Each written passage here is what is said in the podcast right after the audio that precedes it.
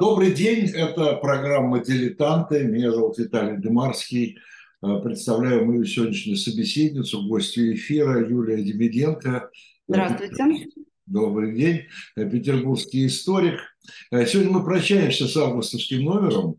Ну, мы прощаемся в программе «Дилетанты». Вы, наши слушатели, зрители и читатели, я надеюсь, вы не прощайтесь, у вас есть еще возможность у тех, у кого этого номера нет, его всегда приобрести. Э, и в привычных местах, э, где бывает журнал «Дилетант». И еще одно самое привычное, может быть, теперь стало место, это сайт Shop Дилетант Медиа, где и журнал, и множество-множество э, исторической литературы. А, прощаюсь с августовским номером, повторю я еще раз, в программе «Дилетанты». Уже отправлен в печать сентябрьский номер. А, выдам небольшой секрет. Он посвящен, не он, конечно, как всегда в номере очень много разных материалов, много разных рубрик, но мы в основном всегда любим представлять главную тему номера. Вот главная тема – это военные мятежи, начиная от стрельцов – и заканчивая там и Корниловский мятеж, в общем, 20 веком. Э, и испанцы, э, и поход Муссолини, в общем, такая подборка исторических военных мятежей. Э, это главная тема сентябрьского номера, который мы начнем обозревать со следующей пятницы. Возвращаясь к августовскому номеру. Э, август, э, главная тема, э, те, кто следят, следят за журналом, за нашей программой, они уже знают это, это фурия революции, такой революционный матриархат.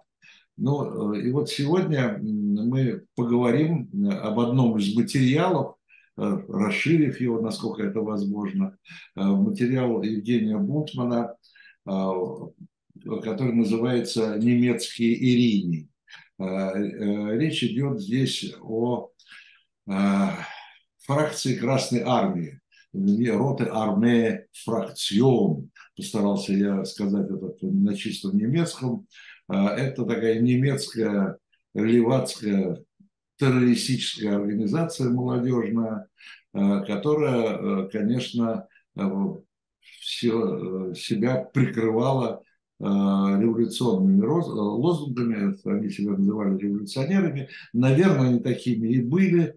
Э, это было такое массовое, достаточно массовое, достаточно популярное, я бы сказал, среди молодежи движение, э, родившееся в конце 60-х годов и продолжавшееся не безуспешно, надо сказать, ну, что считать успехом, правда, все 70-е годы, и не только в Германии, э, но и в Италии знаменитые красные бригады. В общем, об этом с Юлией Дивиденко мы сегодня и поговорим.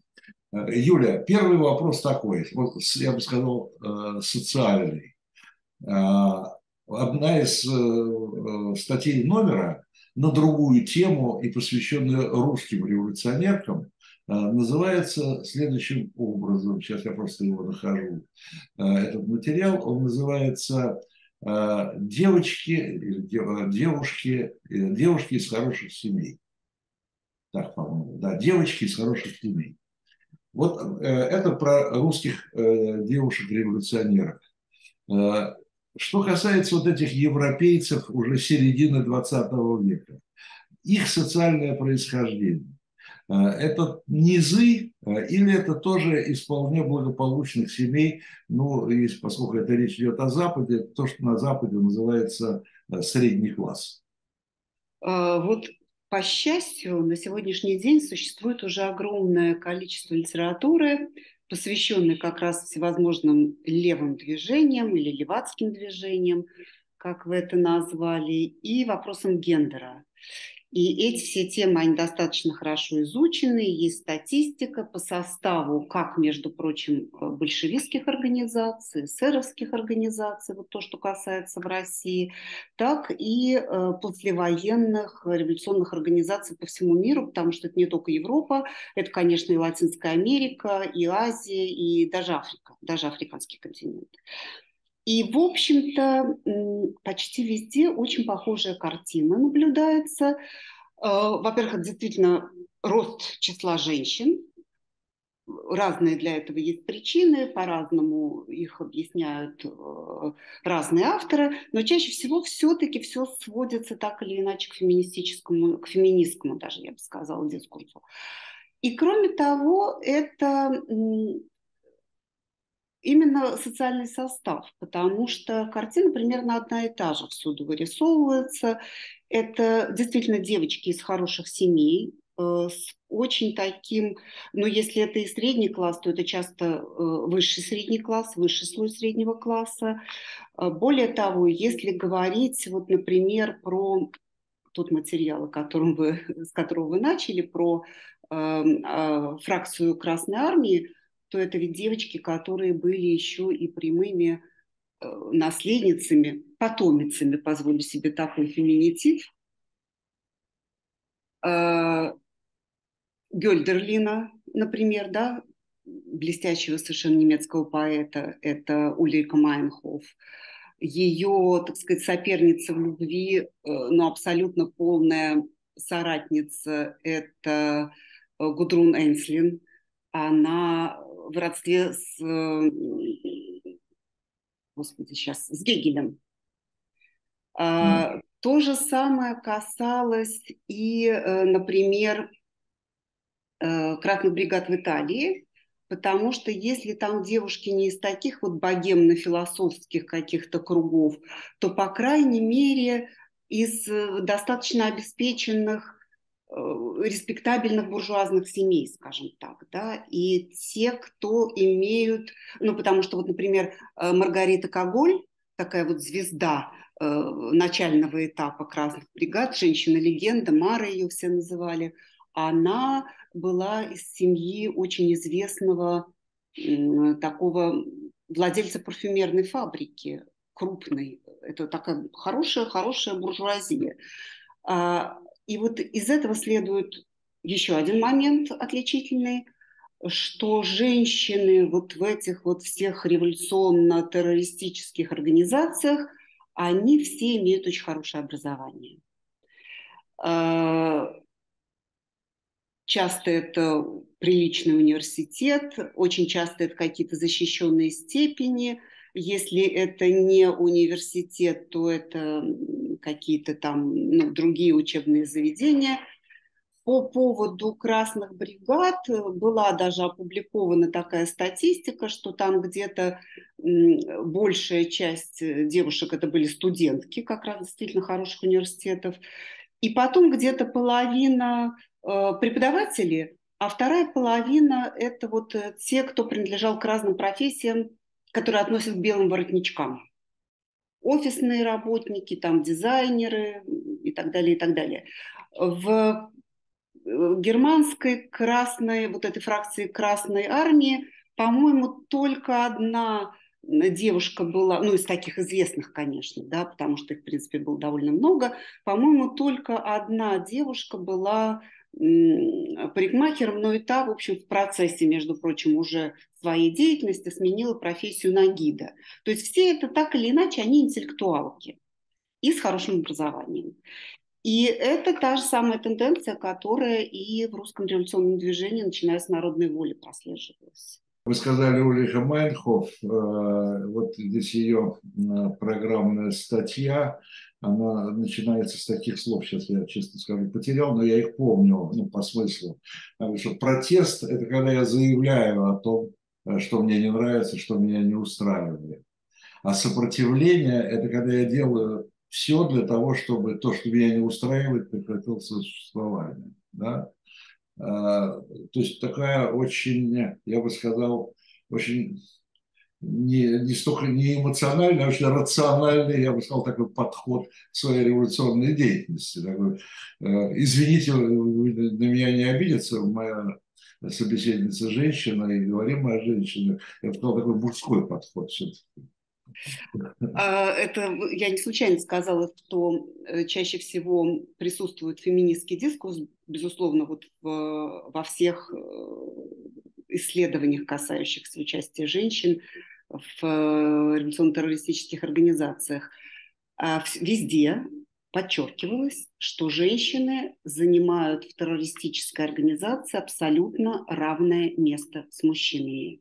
Они при этом опирались на тексты Че Гевары, который об этом писал, а, они при этом опирались, конечно, на вообще... Вообще они все дети 68-го года, это надо понимать. Ну, это, конечно. Я, я, да, вся вот эта вот э, по всему миру развернувшаяся такая революционная борьба в разных совершенно формах. Это, конечно, эхо 68 года, и не случайно, кстати, и первые акции э, фракции Красной Армии, они пришлись на такие террористические имена, они пришлись на 68 год. Это поджог двух универмагов во Франкфурте, в, котором, как, в которой в этой акции как раз участвовали женщины тоже. Так вот, э, идея это была та, что все-таки действительно женщина абсолютно равна. Это подчеркивалось везде.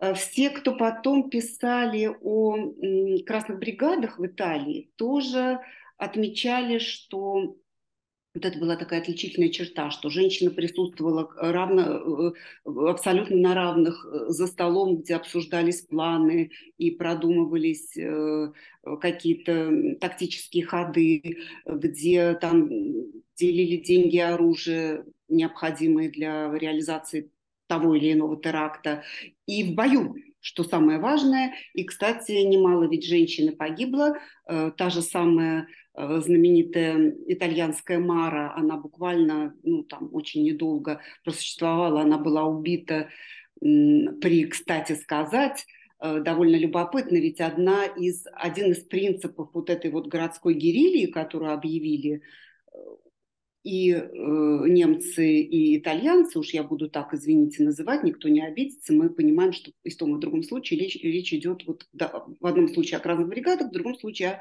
о э, фракции Красной Армии. Так вот, и в тех и в других случаях они руководствовались целым рядом принципов, и в частности это были похищения э, представителей государственного аппарата, э, то есть власти и бизнеса, делового мира – и вот одно из успешных таких посещений, э, похищений, осуществленных красными бригадами в самом начале их деятельности, по-моему, 74 это был год, или 75 наверное, все-таки, это было похищение, э, я сейчас назову имя, которое всем знакомо, кто э, любит шипучие вины, типа спуманты, ганча.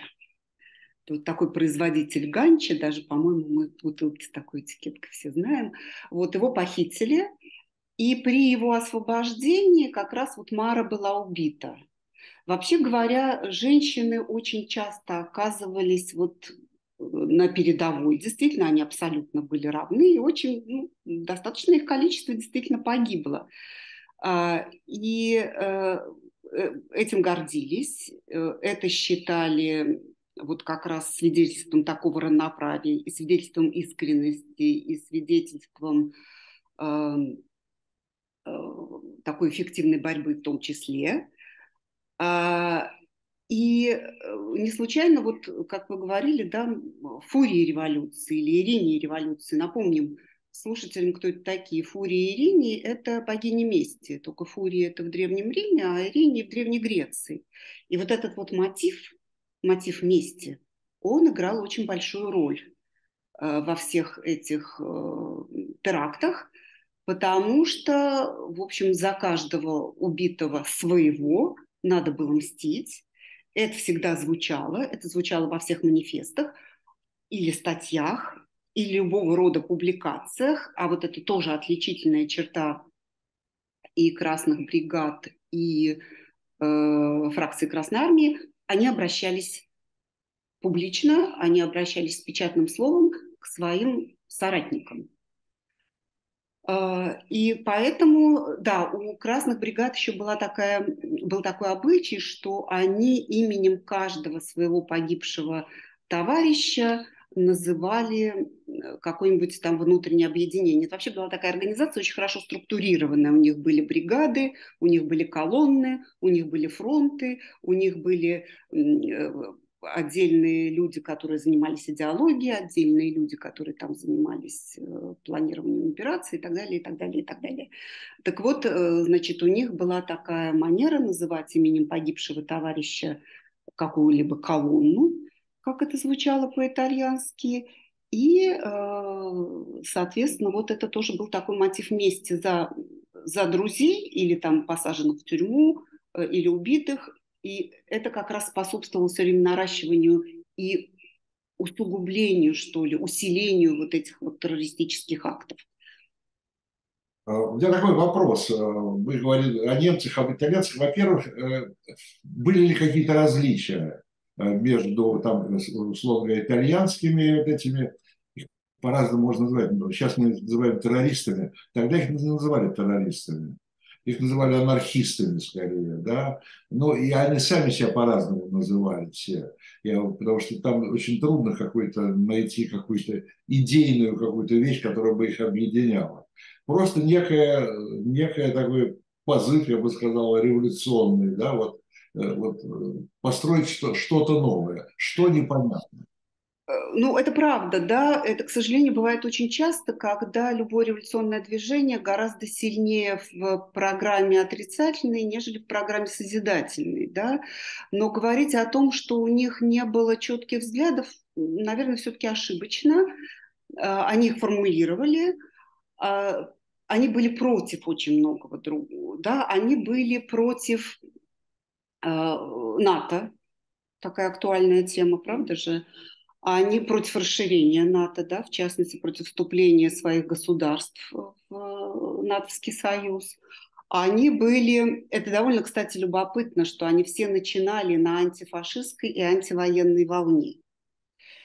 Э, они были против нацистских преступников в Германии. Э, это вот, кстати, был очень сильный мотив на первых самых этапах потому что, как мы прекрасно знаем, германский государственный аппарат на всех уровнях, он был, в общем-то, пронизан старыми чиновниками. Это вызывало колоссальный протест, э, в первую очередь у молодежи, э, и вот они были против этого, э, они отыскивали даже некоторых таких приверженцев нацистов. Это несмотря на то, что очень многие из активистов фракции Красной Армии, они сами происходили из семей нацистов. Это ну, тоже... Здесь есть одно замечание, я должен сделать. Здесь это нигде никак не трактуется, но назовешь это немцы, да? И немцы едут э, помогать или участвовать, э, или там солидаризироваться, участвовать вместе в борьбе с Палестиной. Это хороший сюжет, и сюжет как раз вот связанный с женщинами. Это, это, да, да, но это замешано на антисемитизме, или это такой революционный порыв исключительно э, ну, третий мир, борьба там, с капитализмом и так далее. Это очень интересный сюжет. Вот я и говорю, что дело в том, что у них были убеждения, но эти убеждения менялись по ходу пьесы, так сказать. Да? И мы знаем, например, что э, на счету а, на счету красных бригад Японии, например, а, откровенно антиизраильские а, акты. Мы знаем, что здесь тоже был взрыв э, израильского посольства. При этом как бы вот просто антисемитских высказываний мы не найдем в каких-то вот от таких просто обычных, э, очевидных антисемитских высказываний в текстах вроде бы не звучит. Но действительно и красные бригады, и фракция Красной Армии поддерживают отношения с Организацией освобождения Палестины. А, если вот мы говорили о феминистическом таком аспекте, то там действительно был очень курьезный эпизод в один прекрасный момент, потому что где-то, сейчас не помню в каком точно году, ну, там в середине 70-х, сразу же, кстати, после освобождения Бадера, которое, конечно, вооруженным путем происходит и виртуозным путем. Я напомню, что Бадер был посажен в берлинскую тюрьму Моабит. Кстати, его поймали тоже довольно любопытным образом. Э, он, а, Это... Вообще вся, вся красная фракция очень любила э, машины BMW. И когда э, полицейское управление, которое, в общем, занималось разработкой, это обнаружило, они просто стали проверять все машины BMW. Таким образом был пойман Баадер. Он был заключен в тюрьму Моабит. Но вот ведь еще были такие, знаете, какие-то времена невинности, да, потому что нигде не было такой охраны, нигде не было видеонаблюдения, все как-то было очень мило и прекрасно. И Баадеру, хоть он и террорист, ему разрешали пользоваться, например, городской библиотекой. Вот его освобождение произошло под руководством Мантхов в городской библиотеке. А, и вот вскоре после освобождения Э, они отправляются в э, Палестину. Действительно, они отправляются в Иорданию, если точнее. Они связаны с лагерями Фатха, и там они про почти год проводят. Но что любопытно, там был Баадр, и было сразу несколько женщин. Э, точно была Майнхоф, и, по-моему, была может быть, Астрид Проль, может быть, кто-то еще. Ну, в общем, я сейчас точно уже этого не помню. Энсвин была. А, их было, их было там пять или четыре, четыре или пятеро, я не помню точно, да, девушек именно. И вот эта вот ситуация, которая очень возмутила арабов. Ну, э, во-первых, нравы были совершенно другие. Еще раз повторю, это все дети 68 -го года. У них там свободная любовь, мини-юбки, там я не знаю что, бикини. А, вот. И плюс вообще как для арабского мира, где, кстати, женщины тоже очень часто верховодят, в том числе и в террористических организациях, ну, это не принято делать демонстративно. И, в общем, там э, рассказывают, что там произошел некоторый конфликт, э, после которого они, собственно, и уехали. Но это не значит, что были утрачены связи э, с палестинскими террористическими и освободительными организациями, да, тут есть кто как называет. Они, безусловно, считали их освободительными, и вот мне кажется, что там был не столько антисемитизм как таковой, сколько вот именно борьба за права Палестины. И в Палестине видели, в палестинцах, вот принадлежащих к этим организациям, видели самых э, горячих, самых первых союзников. Они это потом доказывали, потому что когда уже палестинцы захватывали в заложники э, пассажиров самолета э, компании Люфтганза, их требование было отпустить арестованных членов фракции Красной Армии.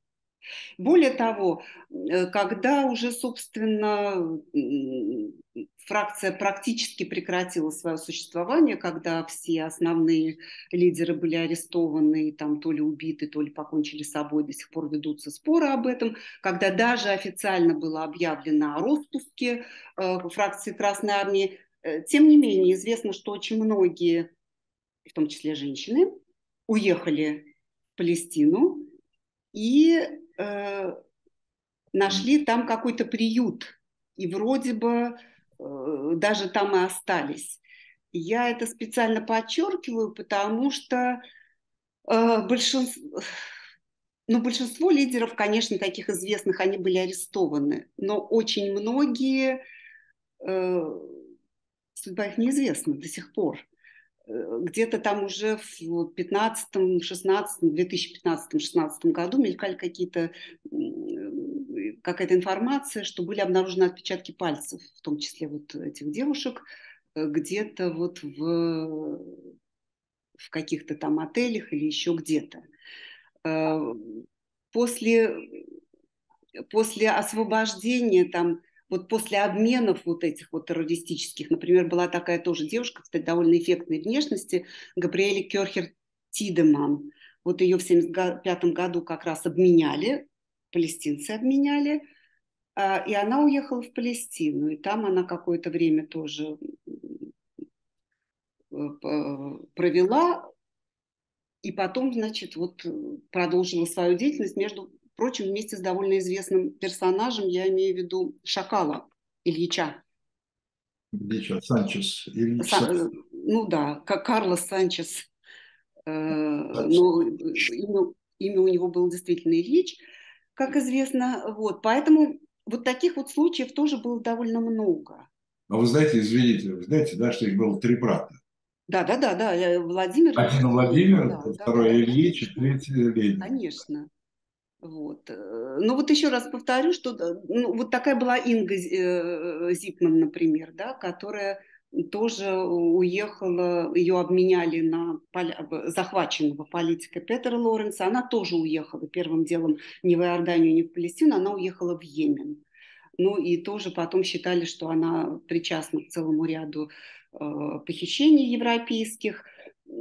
Опять же, да, вот, наверное, всем женщинам, по крайней мере, известно это имя Палмерс. Это известная такая австрийская фирма по производству дамского белья, простите. Э, так вот, значит, главу компании Палмерс по этой же, по фамилии Палмерс, э, видимо, как раз вот она, эта Зипман была причастна тоже к его похищению – и тоже потом она уехала опять же туда, на Ближний Восток. Считается, что она погибла во время какой-то бомбардировки 1982 году, но э, всюду ставят знак вопроса. Да, это не точно. То есть вот они продолжали какую-то свою деятельность, э, видимо, все-таки террор захватывает, уже там никаких не следовало деклараций. И э, с большим, конечно, скептицизмом стоит относиться к тому, что вот Э, они прекратили свою деятельность, или, как там говорят про красные бригады в Италии, что вот они там в 98 году заявили о самороспуске. Э, тем не менее, движения достаточно были большие, и в них вовлечено было много людей. И среди них были вот такие идейные террористы, которые продолжали, и террористки, что важно для нашей темы, да, которые продолжали вот эту вот работу, скажем так, в кавычках, и дальше.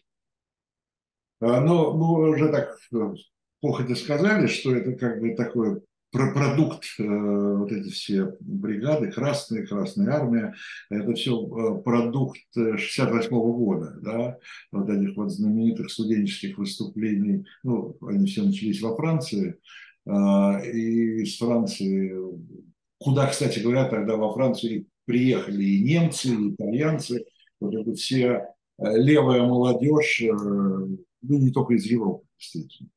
Э, но э, а саму эту революцию 68 года э, еще называют продуктом, в свою очередь, вот этой сексуальной революции.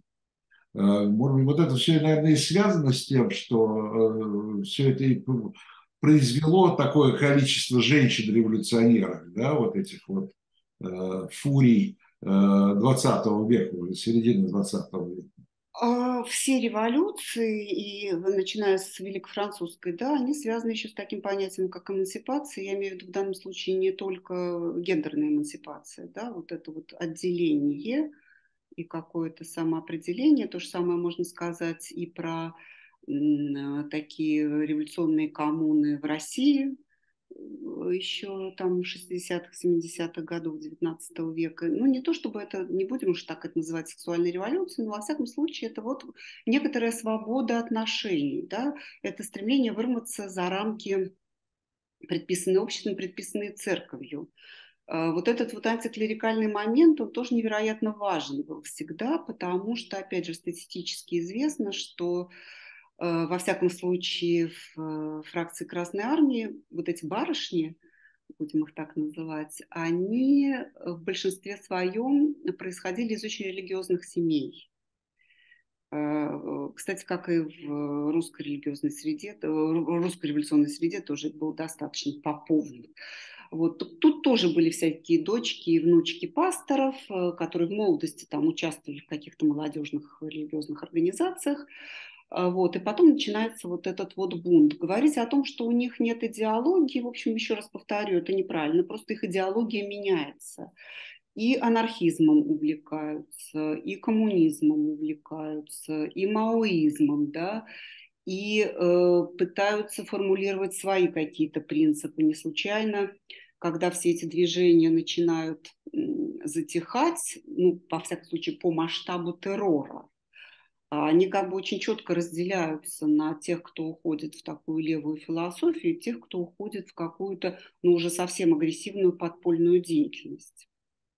А, так что, более того, с их идеологией до сих пор, в общем-то, пытаются разобраться. Конечно, это был... Более того, у них даже до сих пор есть масса м, таких э, союзников, что ли, да, потому что вот... Э, какие-то люди, которые... Они все, большая часть, большая часть все-таки замешанных в терроре были арестованы, приговорены к довольно большим срокам заключения, и тем не менее э, потом были освобождены. А, после освобождения, ну вот, например, такая была очень знаменитая тоже персона, вот, по-моему, она тоже как раз была в Палестине, Бригитта Монхаупт. А, ее несколько раз арестовывали, ее приговорили уже в 1982 году к пожизненному заключению, даже, по-моему, там не один пожизненный срок был, и выпустили ее в 2007 году. Э, и это довольно любопытная была история, потому что ее встречала толпа народа цветами э, и так далее. И, конечно, у нее брали интервью, и э, более того, у нее там был какой-то при освобождении, она какие-то там официальные речи тоже говорила. А, не буду, э, не, не скажу дословно, но смысл э, сводился к тому, что если вы думаете, что я сомневаюсь в выбранном когда-то пути и отказываюсь от своих идей, то вы глубоко заблуждаетесь. Я считаю, что все это было правильно, и так надо было действовать. Это 2007 год. Юля, у вас опустился экран, по-моему, да, если вы можете чуть-чуть поднять обратно. Да, да, да. Так? Спасибо. Ага, еще, еще. Еще? Да. Ну, еще можно чуть-чуть. Ага, хорошо. Спасибо. А еще вот такой вопрос. Э, это многие, кстати говоря, отмечали. Ну, во-первых, что с одной стороны, э, если уж продолжать э, попробовать пронаблюдать да, и понять происхождение этих движений, то многие называют, что в том числе это, ну, скажем так, неуспех реального социализма. Да? То есть такое разочарование в, э, в советском социализме, в советской революции, да, в Советском Союзе. Что Советский Союз, вроде бы, заявка была та же самая, там, в 17 году, скажем, да, а вот при, а после войны э, невероятная э, популярность Советского Союза, да, в Европе особенно, как страны-освободительницы, да, и вроде здесь все условия для, такой, для левых, да, и левые побеждают во многих странах и так далее, а Советский Союз не может дать э, пример э, ну, того, чего они хотят. Да? И вот это разочарование их толкает, э, ведь против них компартии, они все выступали против этих движений студентов, этих молодежных. Потому что они считали, они считали, что это революционный потенциал, который не там расходуется. Он должен расходоваться внутри компартии. Э, да, тут очень много всяких моментов, потому что почти все они в молодости входили, в, ну, если не в коммунистические, то, по крайней мере, в социал-демократические партии, да, в социал-демократическую партию Германии в том числе, например. А, вот. И вообще вот на э, фракции Красной Армии в начале – это была такая невероятно популярная среди э, молодежи, среди левой молодежи, среди левой интеллигенции, э, невероятно популярная организация, которая выступала и против советского опыта. Кстати, повлиял очень сильно доклад Хрущева, да, очень многие левацкие организации по всему миру считали, что это вот Эм, колоссальная ошибка, что значит, вот таким образом э, революция уходит от своих э, истоков, что надо не рассуждать, а действовать. Вот это, кстати, все время фигурирует, что на насилие в любой форме, даже интеллектуальное насилие, надо отвечать насилием, что никакого соглашательства. Ну, в общем, хорошо знакомые нам всем лозунги, но они, тем не менее, были очень-очень актуальны, потому что тогда как раз действительно многие заметили, что вот этот вот социалистический Советский Союз, Советский Союз, который собирается строить коммунизм, он вдруг как-то очень сильно сближается с вот этой вот той же самой немецкой бюрократией, э, там с теми же самыми США, хотя надо сказать, что у Ульрики Майнхоф, она же блестящая журналистка была, ее называли лучшим пером ФРГ. Так вот, у нее одна из э, первых статей была как раз такой панигирик встречи Хрущева с Эйзенхауэром. Вот. И тем не менее, значит, потом, и красные бригады, и вот деятели немецкие – они, конечно, все считали, ну, красные бригады в особенности, вот у немцев это меньше было, но Италия и Франция, они, конечно, считали, что руководство Советского Союза предало идеалы революции. В меньшей степени э, Франция все-таки всегда была такой, во-первых, там всегда антиамериканизм существовал на всех уровнях, в том числе э, и во власти. Поэтому там не было такого против своей власти с этой точки зрения. Потом вот студенты 68 -го года, но они все-таки, ну да, собственно, там все это начиналось, но вот до таких радикальных форм все-таки не дошло. Ну вот, э, тем не менее, были радикальные движения и во Франции тоже, просто очень ну, были, конечно, они везде были. Да, очень малочисленные и очень плохо организованные. А вот красные бригады как раз показали пример э, невероятно хорошей организации, потому что они ведь опирались не только на вот эту вот левацкую молодежь, но на начальном, по крайней мере, этапе они опирались на рабочих. Э, в лучшие годы, ну, говорят, что их численность была 25 тысяч человек. И действительно, это были свои ячейки на крупных предприятиях, да, они там в Турине э, на Фиате, э, Пирелли в Милане и так далее, и так далее – итальянская забастовка один. Было очень много легальных методов тоже у них борьбы. Там итальянская забастовка, мы знаем, да, в том числе с тех пор. Э, и, Разные и формы это, саботажа. Да, их за это не преследовали, за, за легальные методы. Э, значит, это тоже надо понимать, что в Европе, Европа еще не знает, что такое терроризм в это время по-настоящему. Европа, конечно, после нацизма, она всячески стремится ко всем Э, демократическим и либеральным процедурам вот в их такой идеальной форме. И э, напомню, что вот эта вот популярность, что ребят из красных бригад, что ребят из фракции Красной Армии, их же защищают лучшие адвокаты. Понимаете, это суды над ними, вот эти первые, хотя уже начинается какой-то кровавый след за ними. Вот суды, они превращаются в какое-то просто шоу и защищают их лучшие адвокаты. И я, между прочим, напомню, что э, кого-то, сейчас точно не вспомню фамилию, но кого-то из э, э, армии, из фракции Красной Армии защищал адвокат по имени Герхард Шёдер. Почему нет? Вот. Потом был там вообще... Это, был там это кстати, стал демократ. Да, конечно. Они, я еще раз говорю, они вообще многие очень были в молодежной фракции социал-демократической партии Германии. А, был же еще там такой прекрасный человек, которого звали Хорст Малер, да, вот он с самого начала присутствовал в этой организации, который вообще удивительную карьеру э, и, и удивительную эволюцию взглядов нам демонстрирует свои истории, потому что он тоже был адвокатом, он познакомился с э, лидерами э, фракции Красной Армии как раз во время э, судебных процессов.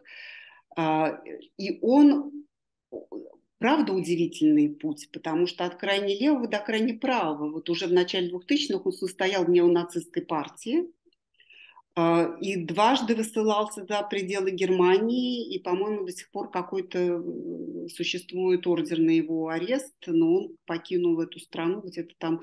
В Венгрии одно время он скрывался, тоже понятно почему.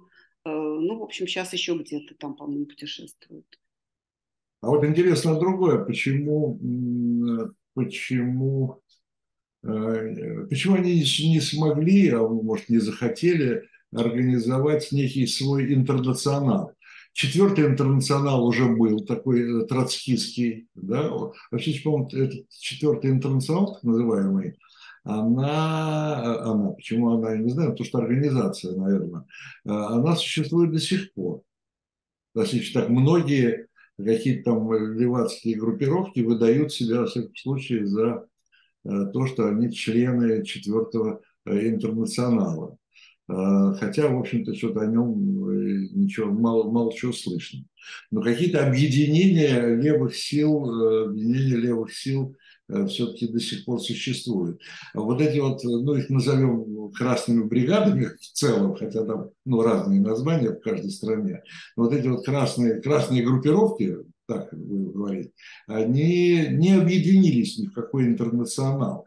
Э, ну, только разве что там съездили в Палестину, да, но между собой никакой никакой и не было координации. Или были?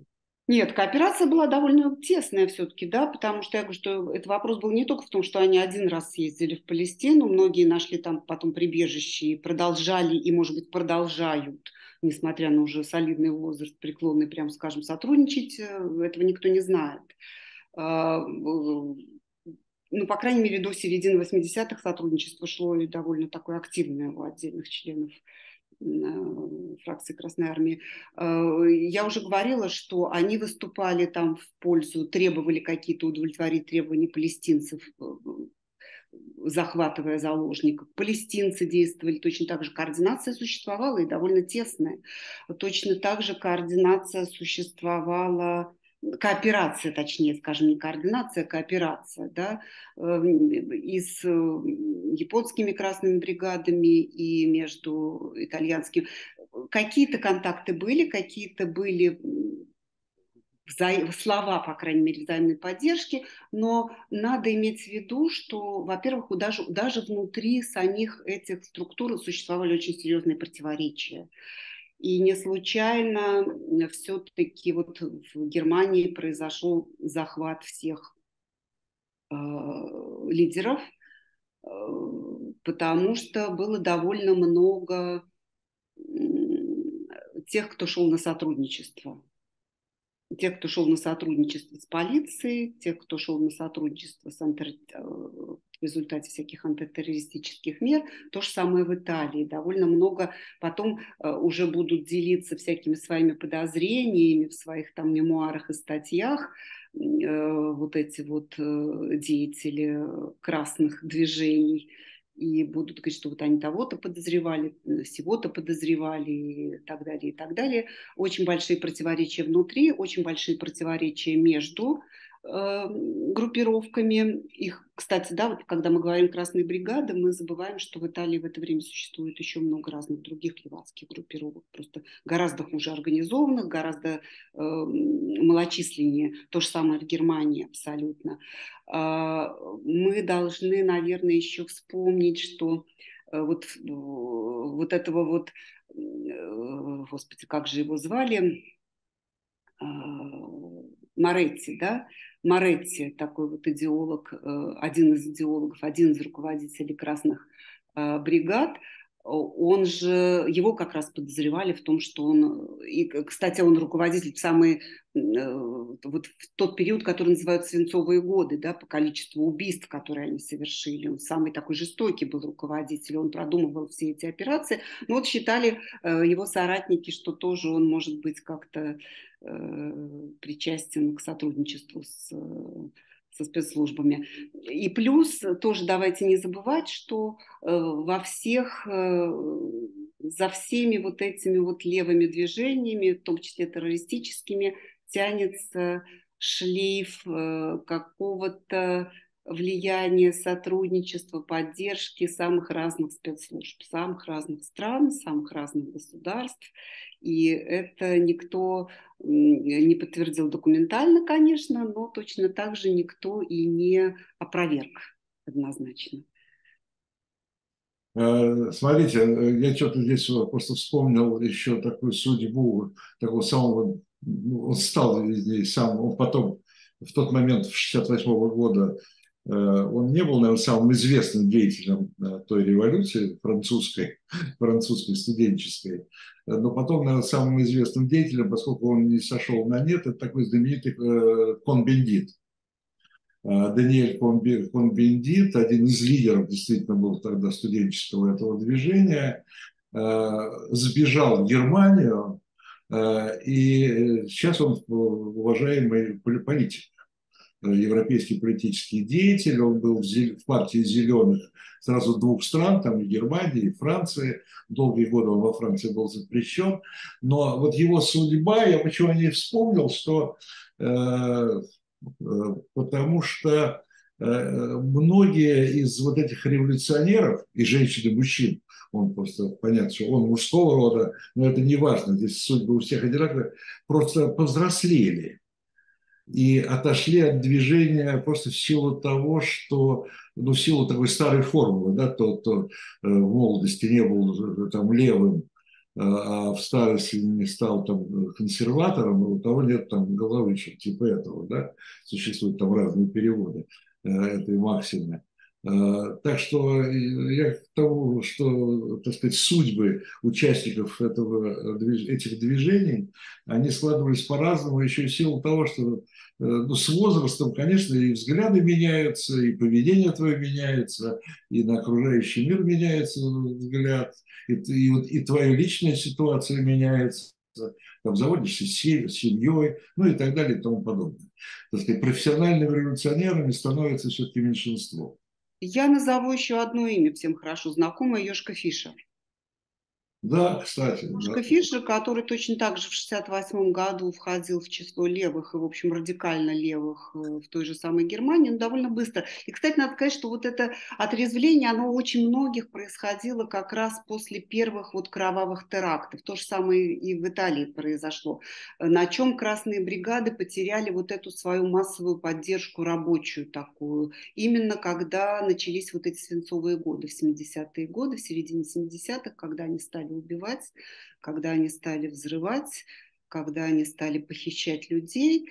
Вот после этого от них это вот массовое массовым движение перестало быть.